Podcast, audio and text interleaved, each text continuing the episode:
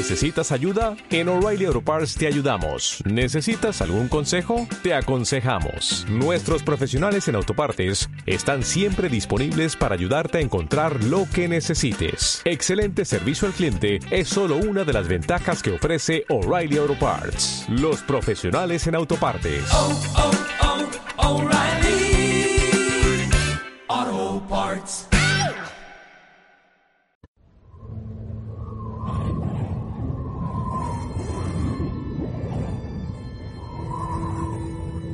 En aquel tiempo la gente se apiñaba alrededor de Jesús y él se puso a decirles, Esta generación es una generación perversa, pide un signo, pero no se le dará más signo que el signo de Jonás. Como Jonás fue un signo para los habitantes de Nínive, lo mismo será el Hijo del Hombre para esta generación.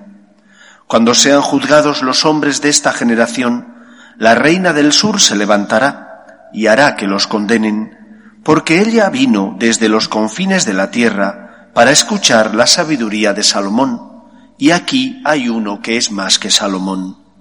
Cuando sea juzgada esta generación, los hombres de Nínive se alzarán y harán que los condenen, porque ellos se convirtieron con la predicación de Jonás, y aquí hay uno que es más que Jonás.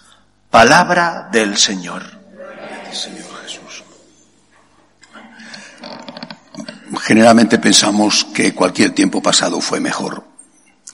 Bueno, pues eso quizá lo pensamos porque en el tiempo pasado éramos todos más jóvenes y por eso nos parece que eran tiempos mejores.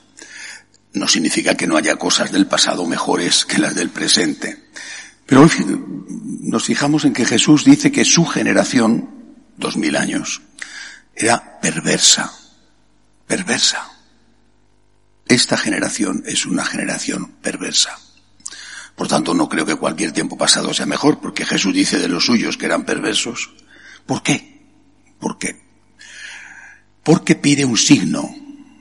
Pide un signo, pide un milagro para creer. Pide un signo para creer. Os decía hace unos días que la fe precede al milagro, al menos en la inmensa mayoría de los casos. Si tú tienes fe hay milagro, porque aunque tú veas miles de millones de milagros, que de hecho los vemos cada día, vas a seguir sin creer. La fe no viene a golpe de milagro. Siempre buscarás alguna explicación, alguna justificación. Será eh, mentira lo que dicen que ha ocurrido, o será sugestión, o será eh, que la ciencia todavía no ha logrado descubrir. Siempre encontrarás una excusa. No hay peor ciego que el que no quiere ver y no hay peor ateo que el que no quiere creer. ¿Qué milagro es el que tenía que haber servido a aquella generación y a la nuestra? En el momento en que habla Jesús, todavía no ha ocurrido el gran milagro. El gran milagro, el milagro definitivo, fue la resurrección del Señor. Aún no había ocurrido porque aún Jesús estaba vivo, no le habían matado. Pero su presencia, claro, podrían pensar que era el hijo de María, nada más. Pero su presencia, su comportamiento, era ya un gesto para creer en él. Nosotros vivimos en la historia, es decir, vemos aquello como pasado, y también podemos, por lo tanto, beneficiarnos de la fe en ese gran milagro, la resurrección. Una fe no en algo que te cuentan, porque no hemos visto, ocurrió hace dos mil años, sino en algo que certifican aquellos que lo vieron y que murieron por decir que aquello que vieron era verdad. Por tanto, para nosotros, el gran milagro ya se ha producido. No necesitamos más. Eso no significa que no, no podamos pedir otros milagros, porque hay que pedirlos, pero desde la fe. Hay que pedirlos, pedid y se os dará, pero desde la fe. No para tener fe, sino porque tenemos fe.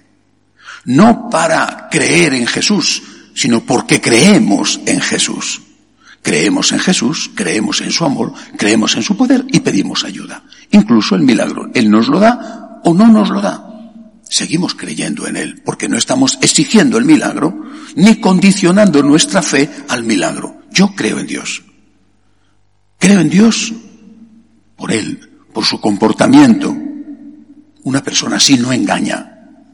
Creo en Él por los milagros que hizo, por sus enseñanzas. Creo en Él por el gran milagro de su resurrección. Por lo tanto, cuando una persona dice, he dejado de creer en Dios porque le he pedido lo que sea, a veces ni edad, sinceramente, tonterías, pero bueno, lo que sea, cosas importantes para ti, para los tuyos, he dejado de creer en Dios y no me lo ha dado.